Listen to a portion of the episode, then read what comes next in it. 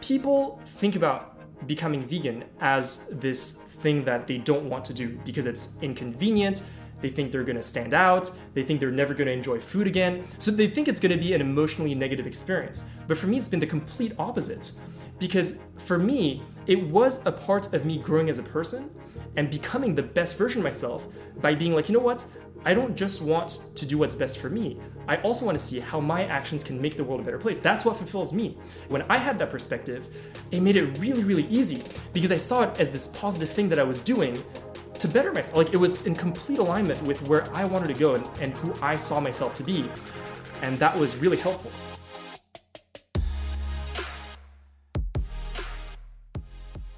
Do I look like I have like a triple belly or whatever? I'll just like cover it up like this. It looks weird. I'm not pregnant. I guess we'll just start on that note. What the hell is up? I have Ryuji with us today on Jamie's Corner. Super exciting. He was in New York City and I was like, we need to record something. So here we are. I guess in this episode, we're gonna go over filmmaking. We're gonna talk about animal rights activism, duh, obviously. and we're gonna talk about what you're up to these days, where you see things going, and we're gonna hear some really fun stories. So thank you everybody for listening, and thank you for joining me today. Cool. Thank you for having me. Super excited. So tell tell everybody a little bit about you, who you are, what you do. My name is Ryuji, and I work in the animal rights world. So I currently work as a video producer at Surge Activism, which is the uh, organization, the nonprofit that was founded by Earthling and his partner. Uh, that's how you might know it. And uh, yeah, apart from that, I just work on educational projects. That's basically my whole thing is, you know, I'm just a guy who wants to make the world a better place. And I happen to have picked the area of animal rights in order to do that. And like making the world a better place means something very specific for me. It means basically, you know, I think about if there's one thing that I could change in the world, what would it be? And it's suffering. So the way I think about it is, you know, what what can I do that will reduce the suffering in the world? And that's exactly what you're doing. And your work is so inspiring to so many people because what Ryuji really does in his work is he takes complex subjects and complex topics and breaks it down and makes it digestible for people like me to understand basically. Hopefully, hopefully, simply put can you tell everybody a little bit about how you even got into animal rights and how you became vegan? Sure thing. So i went vegan to get a girlfriend. And it's not because i was trying to impress a girl who was vegan. Fact i, I would have never even thought about that. Okay. but it was because when i was in high school i was i was miserable so back then, I was concerned with teenager things like being popular and uh, fornicating. And that's basically all I could think about all day.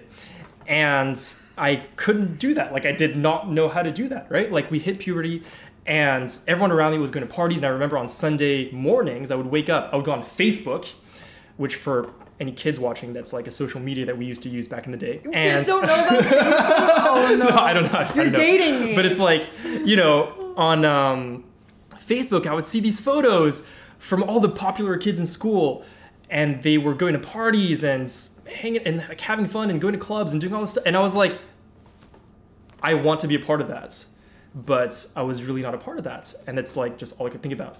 And so by fluke i somehow stumbled into the world of personal development right? And I, for some reason i just came across like a video or something of someone saying hey look if you're not happy with your life right now i was there too. But guess what? You can work on it and if you work on it, you can create the circumstances that you want. And back then I was like, this is amazing.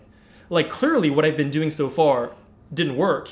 So let me try this. You know, it gave me a whole new perspective that if there's something that I don't like about how my life is, I can work on it. And just like you learn to ride a bicycle or you learn a language or learn to play an instrument, you can learn to do things like you can learn to make friends. You can learn how to get better at dating. You can get better at you know your health your you know whatever it is. And so i started doing that and actively wow. working on that. And so what i would do back then is i would i remember this one thing i would listen to right? It was called lead the fields it's like this personal development tape from like the 1960s by this guy called earl nightingale. Okay.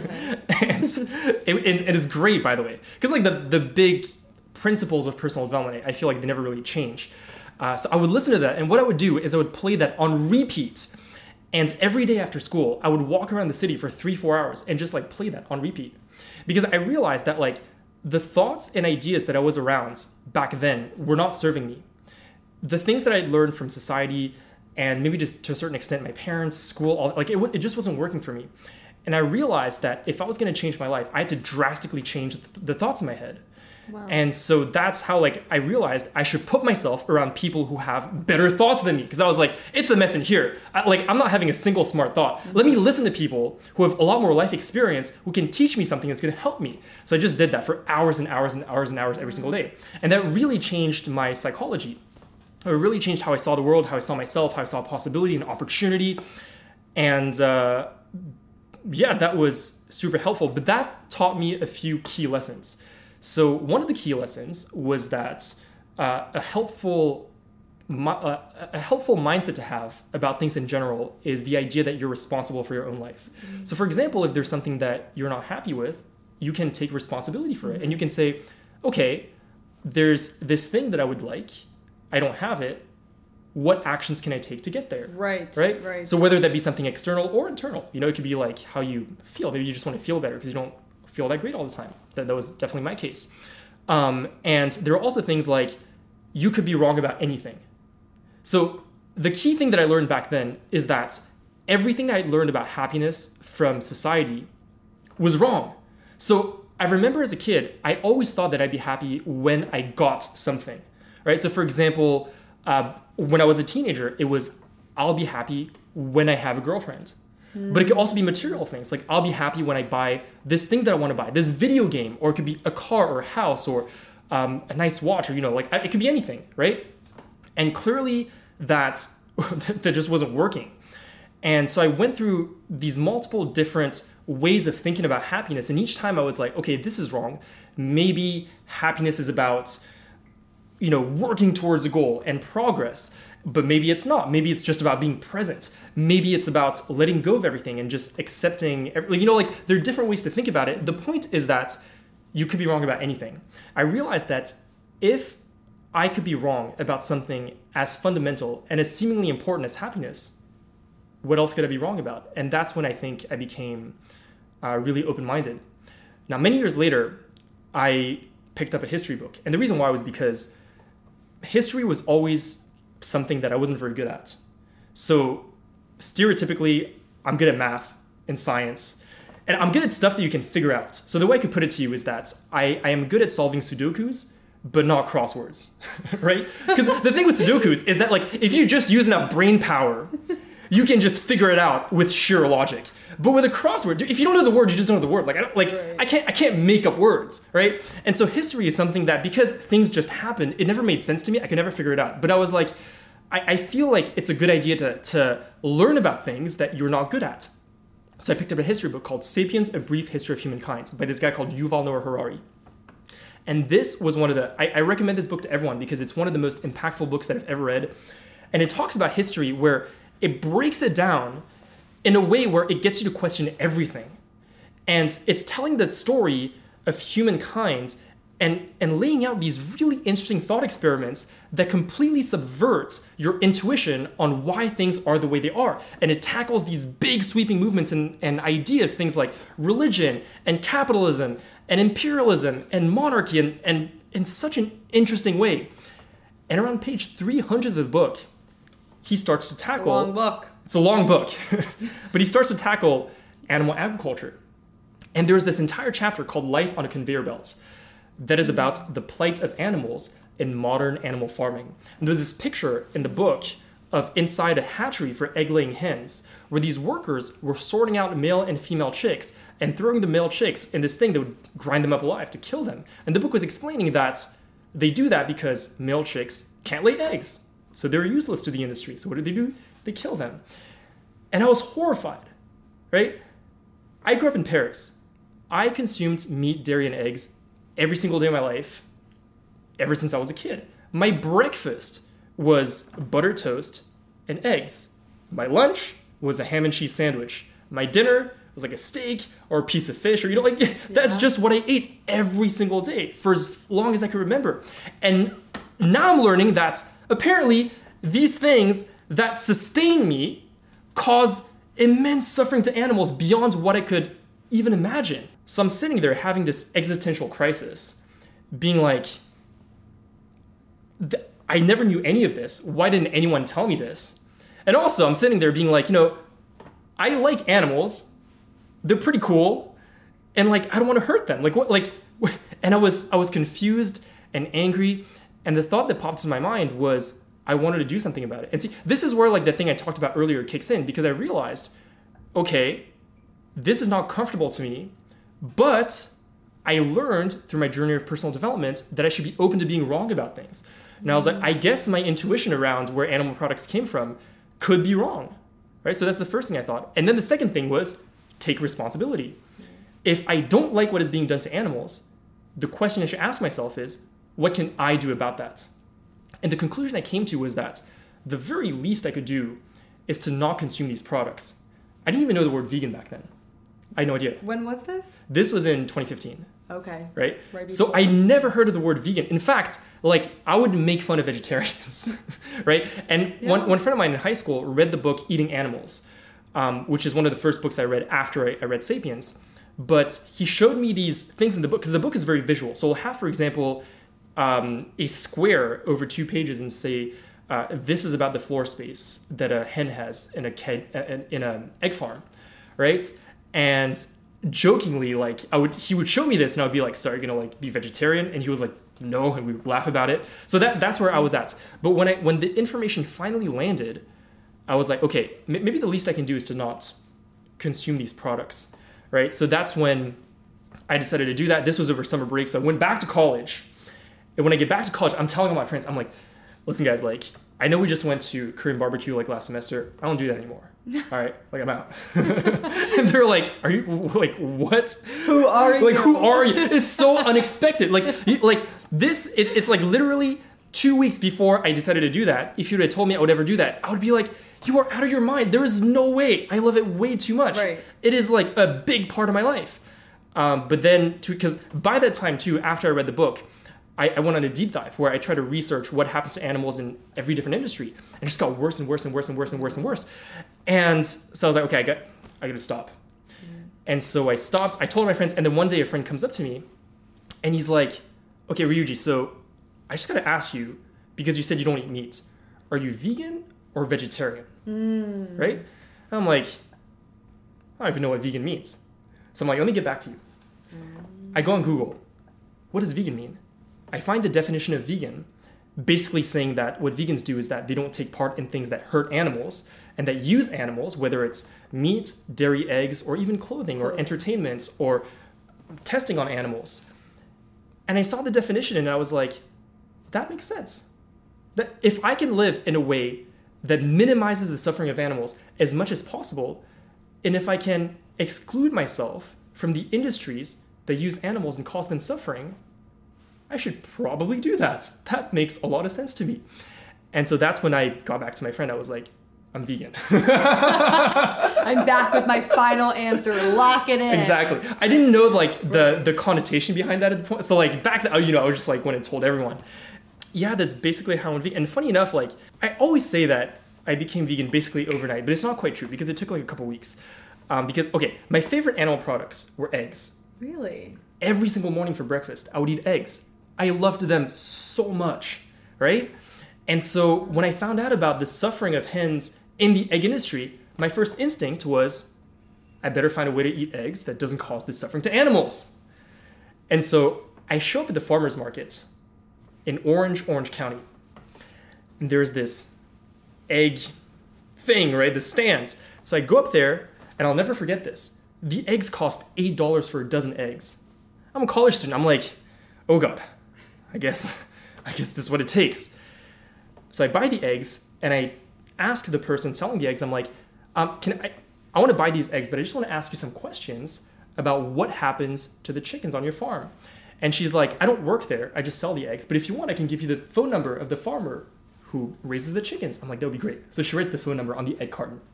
I go home, cook a couple eggs, eat them, call the farmer and I talked to him for like an hour. And that was a really such an insightful conversation because I learned a couple things.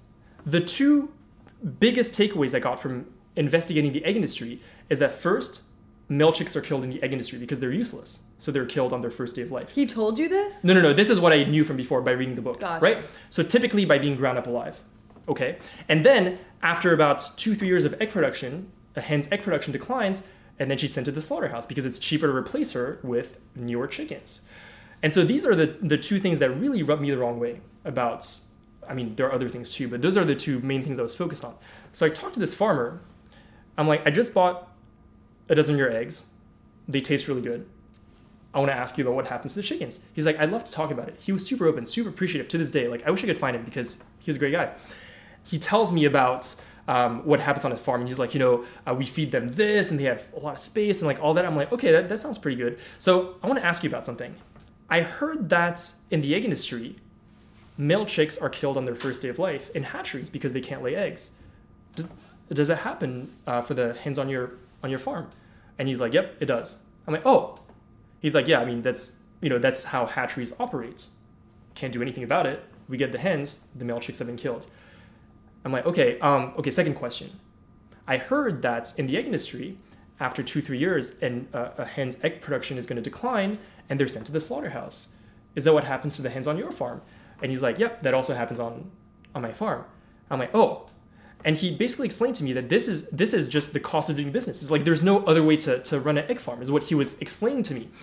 And what I understood that day is that when a farmer, like an egg farmer, for example, says, you know, the, the hens on my farm are treated really well, they're only responsible for the hen while they're on the farm. The part where they're in the hatchery and the part where they're in the slaughterhouse, that's handled by different companies, like completely different entities.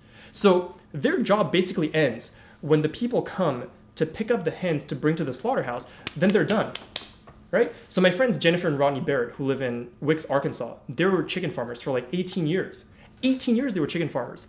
Every single time they raised a batch of chickens, the people would come to pick up the chickens to go to the slaughterhouse. They had no idea what happened to the chickens afterwards. They'd never seen what it's like inside a slaughterhouse, right? Because it's it's not it's not part of their job, right? So the thing is that I'm sure there are a lot of farmers who have really really great intentions. It's like everyone. It's it's very nuanced, right? So this guy, for example, that I talked to was clearly an example of a guy who was a, a well-intentioned guy, and I have no doubt that his chickens probably had a much better life than on on other farms. That being said, when you look at the entire life cycle of a chicken in the egg industry, it's not pretty. Because look, she comes from a place where the male chicks have been killed. She's been debeaked and declawed, and then at the end of the, her life, she's going to be in a slaughterhouse. No matter what that what that farm looks like. A couple years later, or two three years later, I was at Expo West in Anaheim. Yep.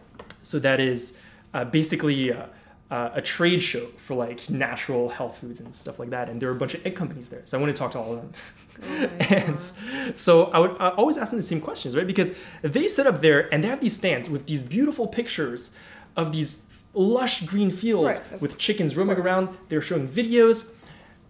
And so I always ask them, okay, are the male chicks killed in the hatcheries that these hens come from?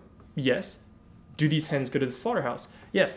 In fact, like there was this one uh, one stand in particular.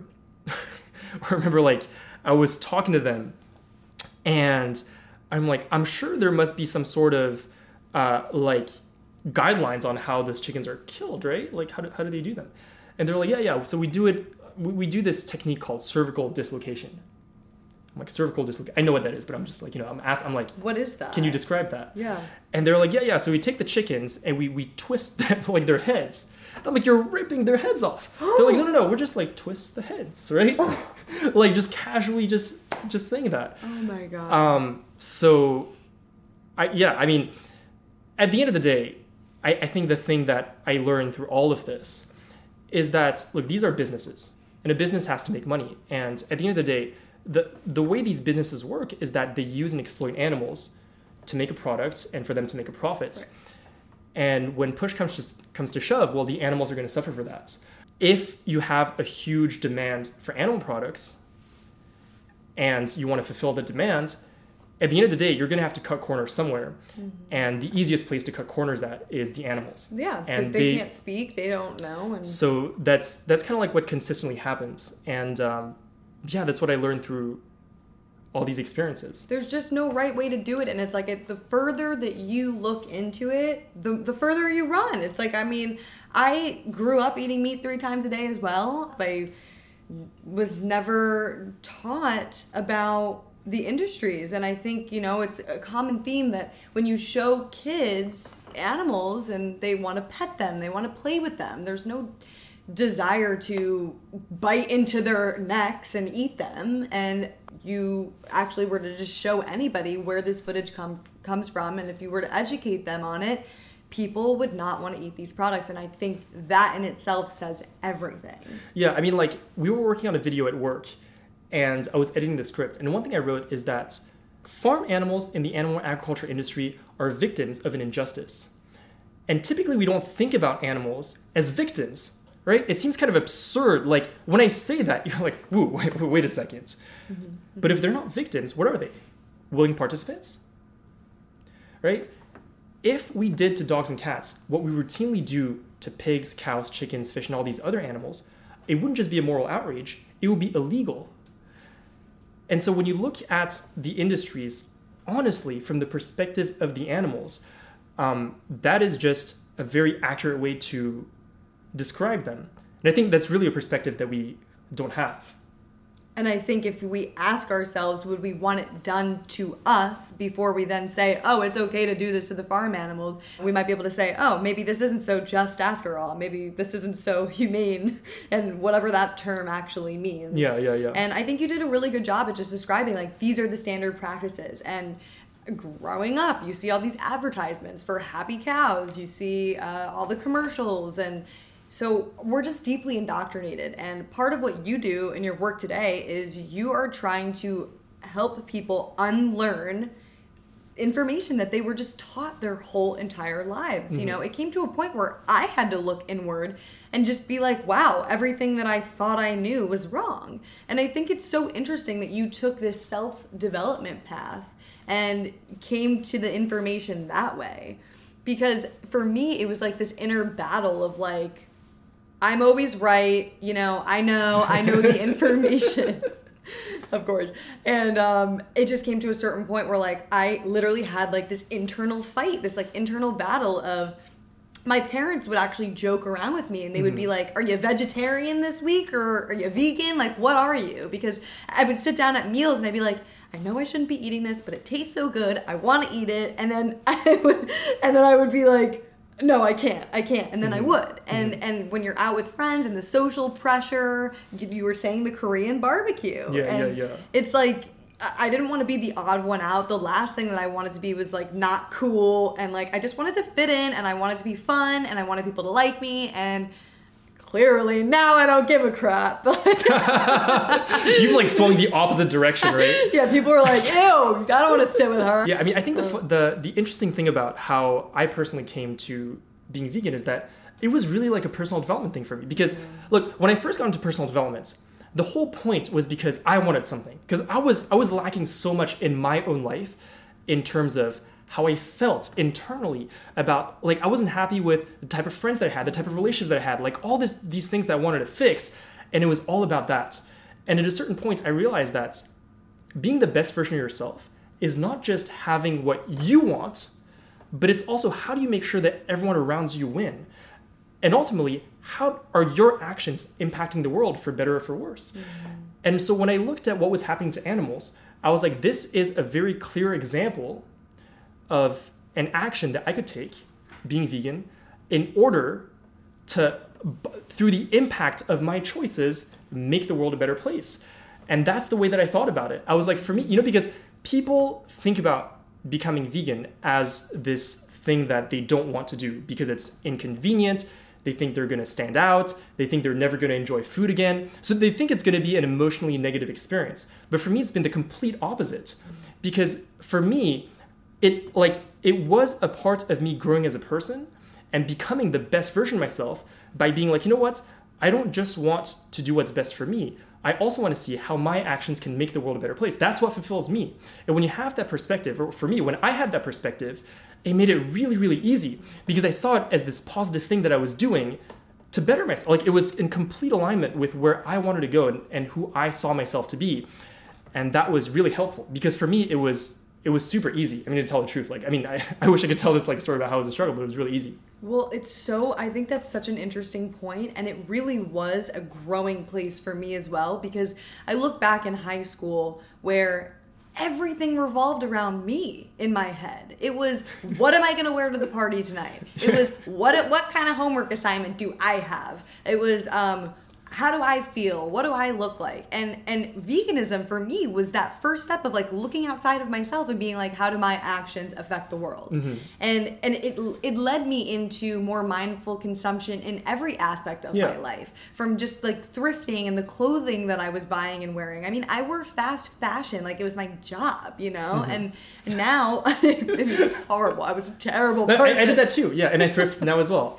And Um, I enjoy it quite a bit. Yeah, and now I really do try. I'm, I mean, I think being open minded and just trying to learn Mm-hmm. in whatever aspect it is is super important. And when people try and argue with me about veganism, it's like, just be you have it's like they don't understand that we've done the research like every single day i'm learning more and more things about these industries that is just absolutely horrifying it's like this is just facts facts and science you just simply cannot argue with the numbers and there's just i think always being open to learning more information. And i what really bothers me though is that i do have a lot of friends that are like you're right. Like i can't argue it but i just don't care. How do you deal with that in your life? So the way that I understand it is, I think this is how it goes. Because as much as I like to think that I'm a rational, logical human being, I think I'm not. As humans, we're emotional creatures, right? And I remember reading about this in actually a personal development book, and what it was saying is that you are going to change, what because when when you're thinking about changing, there are two paths you could take. You could stay the same, or you could change. Both have consequences, and both are going to feel painful in a way. If you stay the same, you're going to get the same results over and over again. If you change, you might get a better result in your life. But you have to go, like changing is uncomfortable. It's like going, like moving to a new city, getting a new job, um, going to a new school. Like those are uncomfortable things to go through. So there's that pain.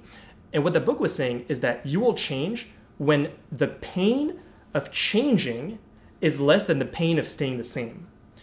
And so for me, the way that I make sense of the way that I became vegan is I think literally what happened inside of me emotionally was I had these two conflicting emotions, right? On one hand, there was the pain of changing. I was like, I guess this is mildly um, inconvenient.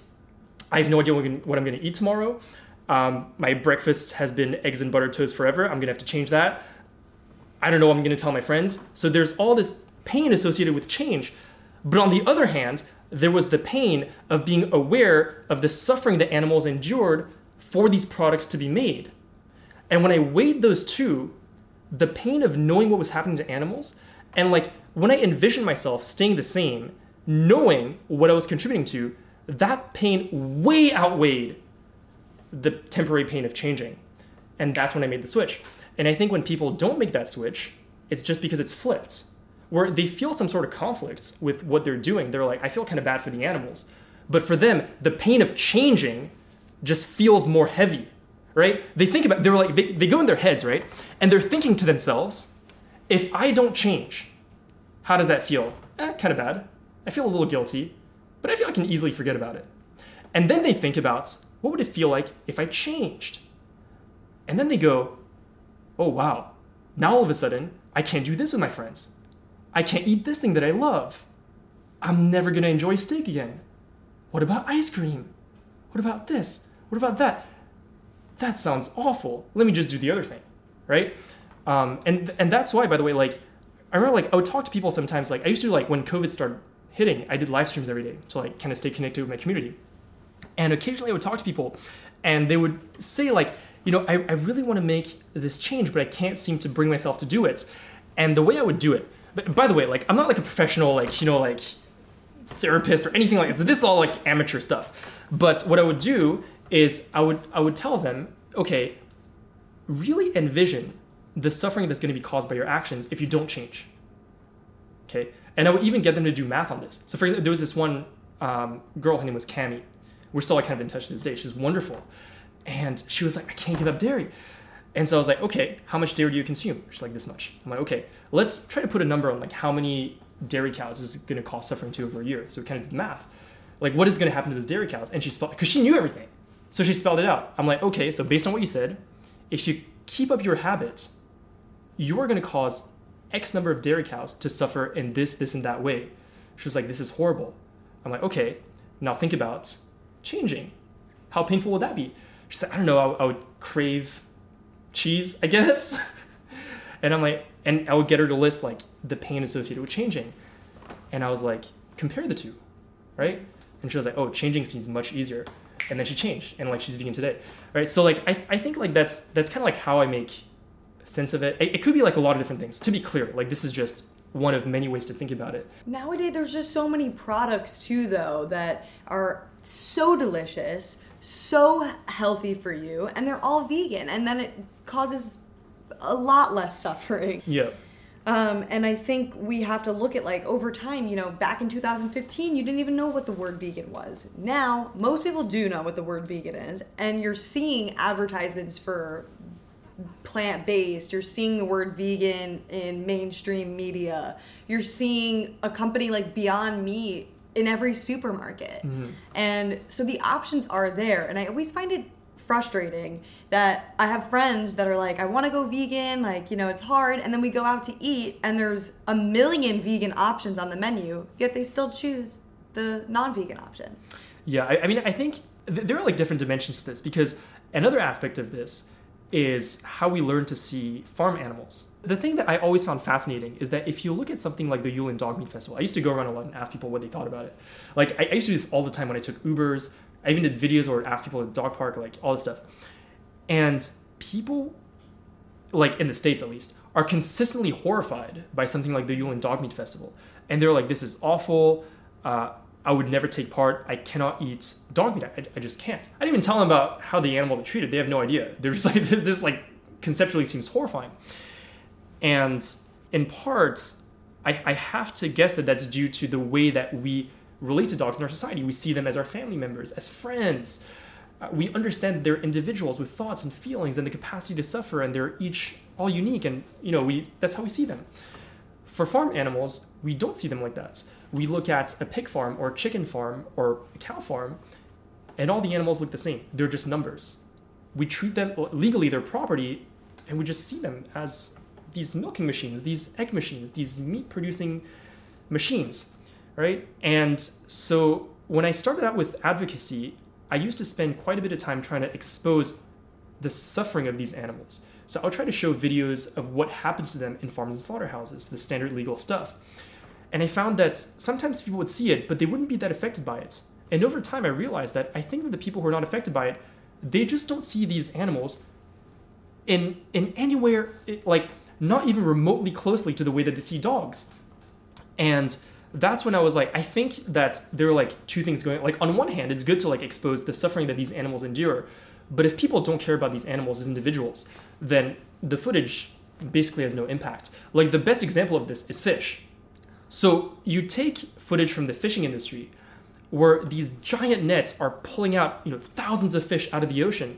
They're being crushed under each other's weight and suffocating. Then they're just like on the boat, suffocating, like just flapping about, obviously intensely suffering.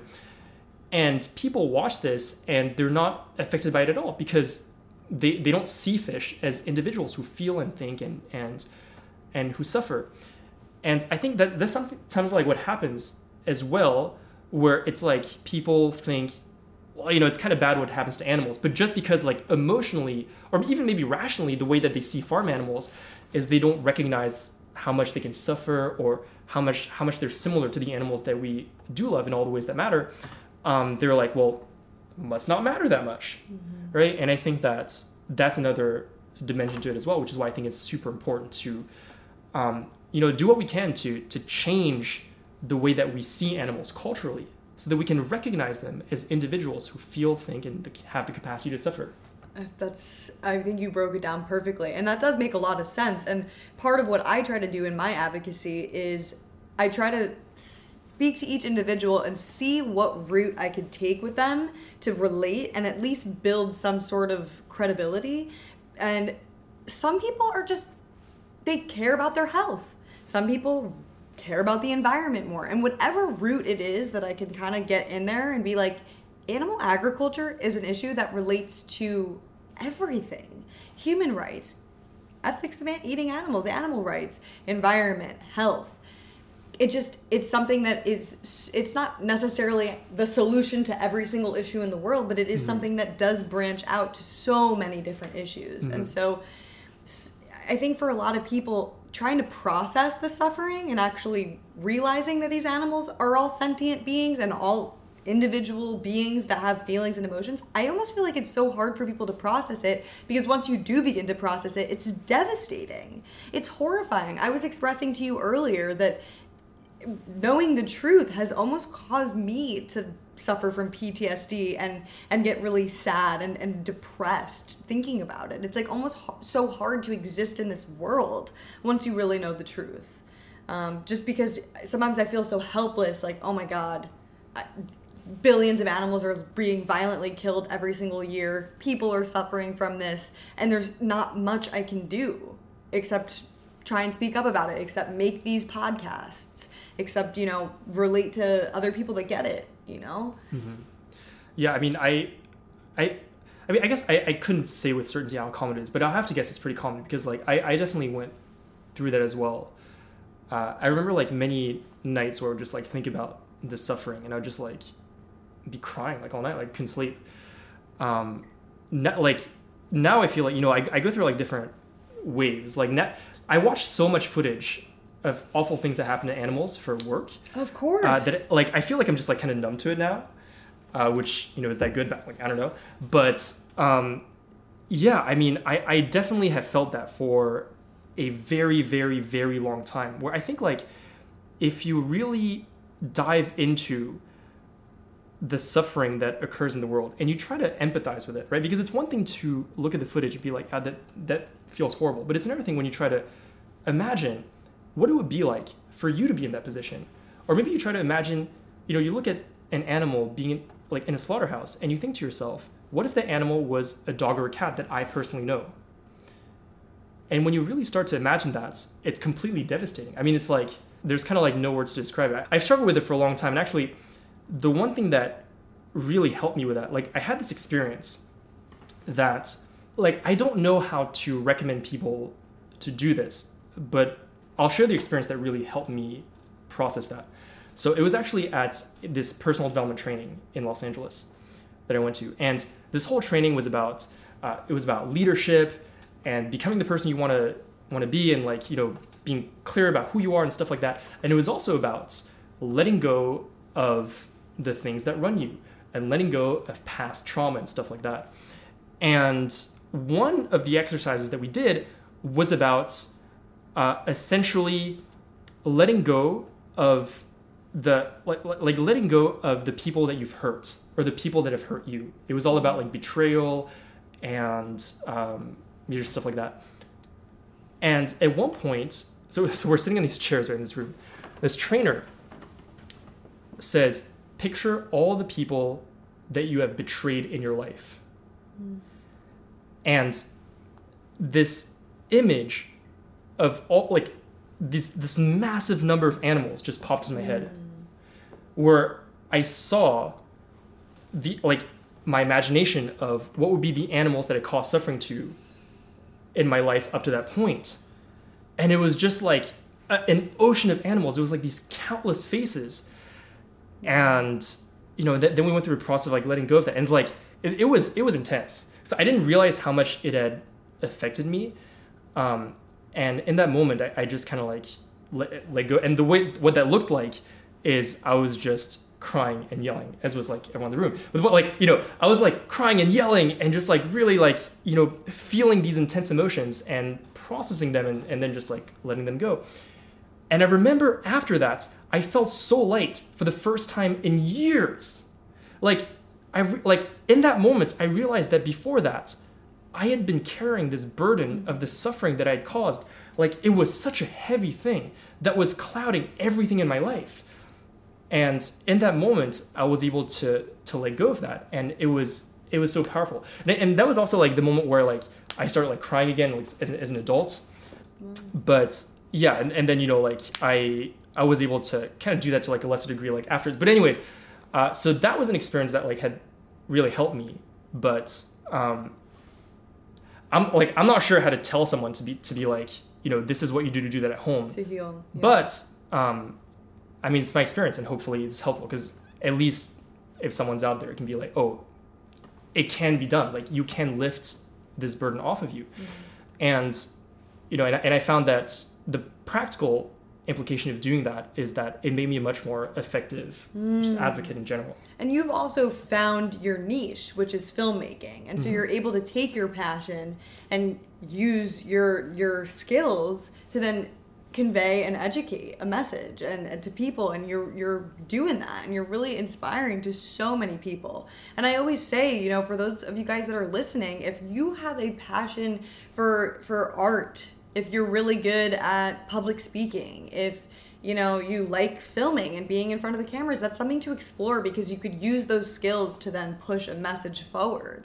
And uh, i don't know about you but for me videos were a huge player in my my steps towards going vegan because I would see this slaughter footage and I would just be horrified from it. I mean, yours started with the books, mm-hmm. but I think video is just a super powerful element. So, can you talk a little bit about what you're doing now in your work today and where you see yourself, you know, in a couple years from now?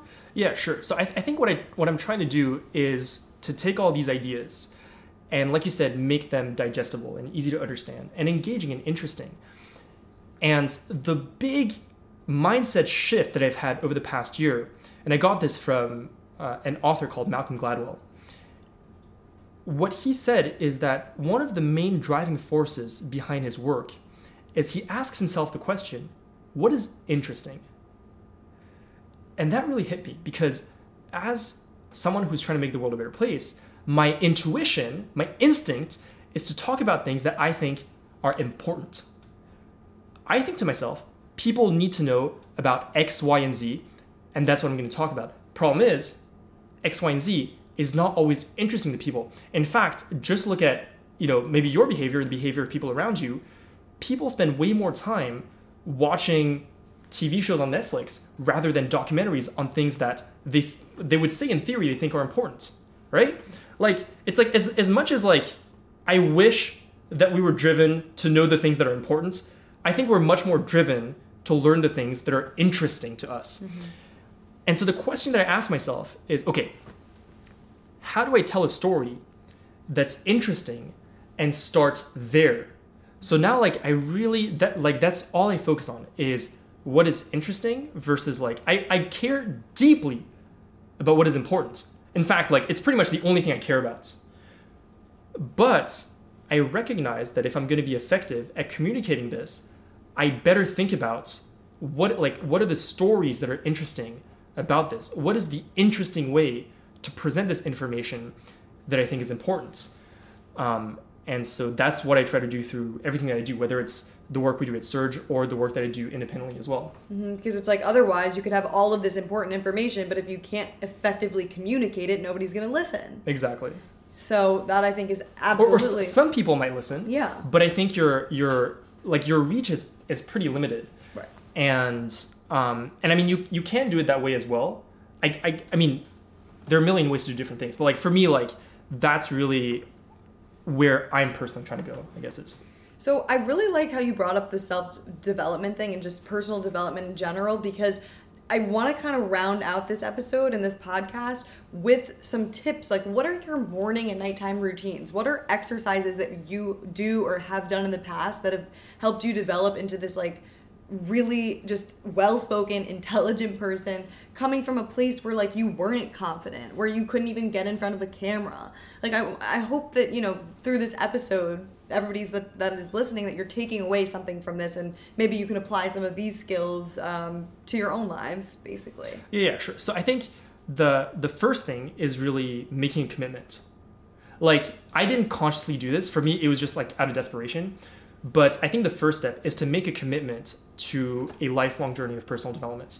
Like understand that like, you know, you can always improve in life in whatever area it is, like in your health, your relationships, your work, your you know, like whatever. You can always get 1% better. And so if you realize that if you just get 1% better over a long period of time, that makes a huge difference, mm. And ultimately, in the long run, you'll build a much better life for yourself. And you'll be able to accomplish in the world what you want to accomplish much more effectively if you commit to growing as a person every single day. So that's the first thing. You want to make commitments. In a lot of ways, I think that, you know, if you make the commitment, you'll figure out the way. Because if it's important to you, like different people have different ways of going about it, right? So I had a specific journey, like other people are gonna have a different type of journey. That's totally fine. Um, the second thing that really helped me personally was education. So I, when I was in high school, learned that essentially all the people that I looked looked up to were avid readers. So I started reading avidly. I I was like, you know, whatever I'm doing now is not working. Let me at least read. I mean, if you think about what a book is, it's incredible, right? So people who have spent sometimes their entire lives figuring out these very difficult things write these books to basically condense their entire life experience in this like 200 page thing that you can buy for like 15 bucks. And you can de- like there are books that i've read when i was in high school that still serve me today every single day.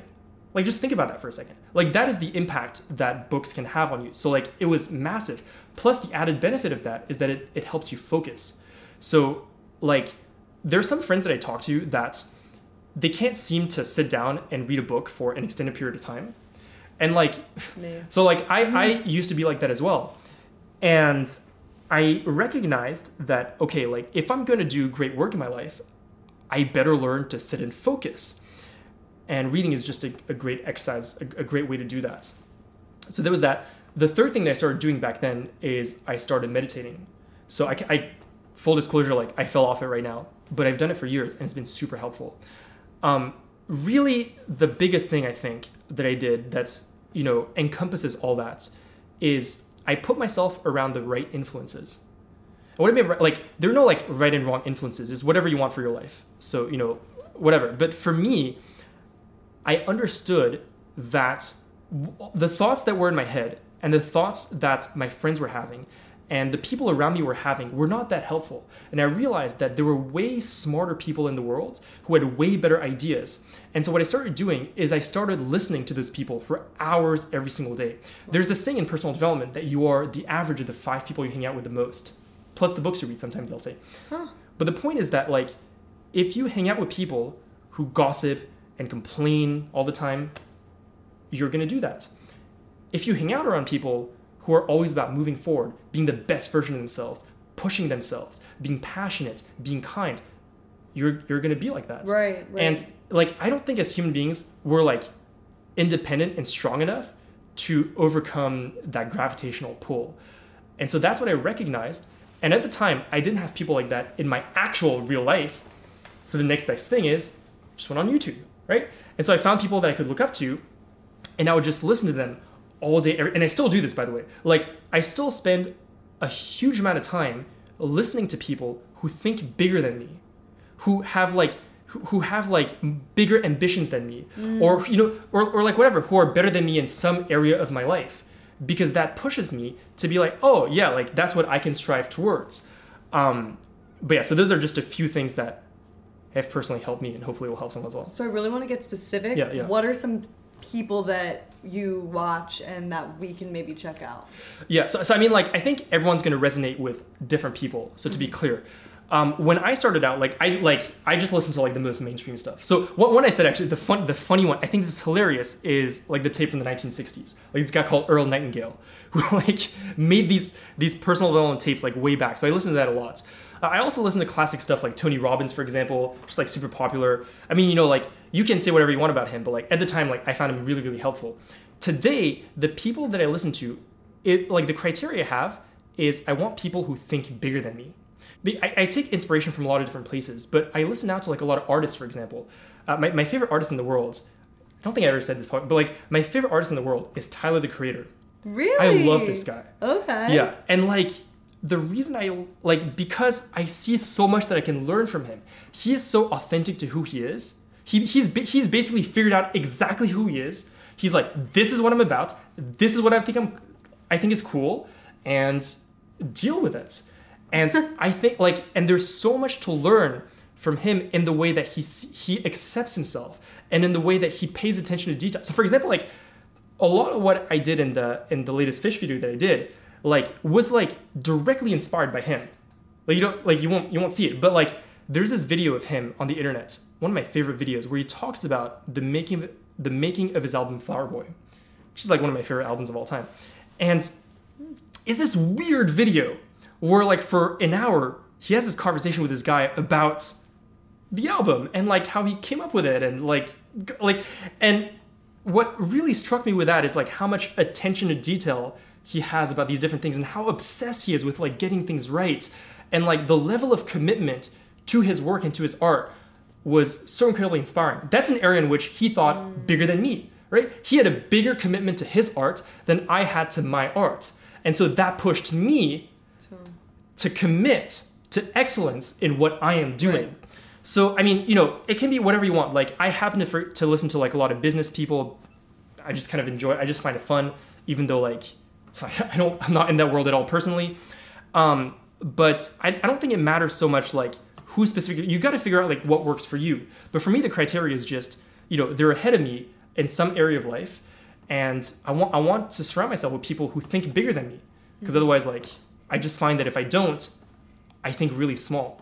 And then people are gonna watch you, and they're gonna feel like, wow, like he is thinking bigger than me. Like I'm gonna listen to this guy. Yeah, hopefully. you know, no, seriously, and I think that that's really, really helpful. I mean, one some of my favorite people, Jay Shetty. Mm-hmm. He's really, I mean, Earthling Ed was on his his show. Mm-hmm. Yeah, which yeah.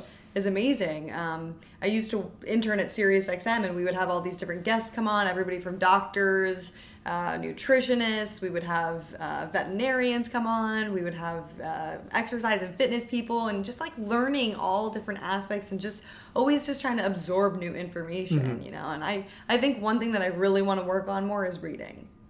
For sure. The book that I'm actually in the middle of right now is called The Power of Now. That was a great book. But you, you see, Yeah. of course you read it. um, and yeah, I mean, it's just, it takes me a little bit of time. I find that I need to just, especially because it's a lot of information and it's just, it's not usual stuff that I'm used to hearing. So it just takes me a while to process it, I guess. But yeah, I'm trying. So those are little goals. And I think starting somewhere, just setting little goals, whether it's waking up 20 minutes earlier than you normally do, or like going for a walk instead of going on your phone first thing in the morning. These are all things that I'm trying to do um, to, to just be better. And also, um, I don't know, maybe it's fitness goals, maybe it's just like trying to volunteer, work at, volunteer at an animal shelter, maybe foster. I mean, there's just so much, m- so many things to do, and life is so short. So it's like, why not? Why shouldn't we? You know. Um, but this is all super amazing. Is there any other subjects that we should touch on that we maybe didn't cover?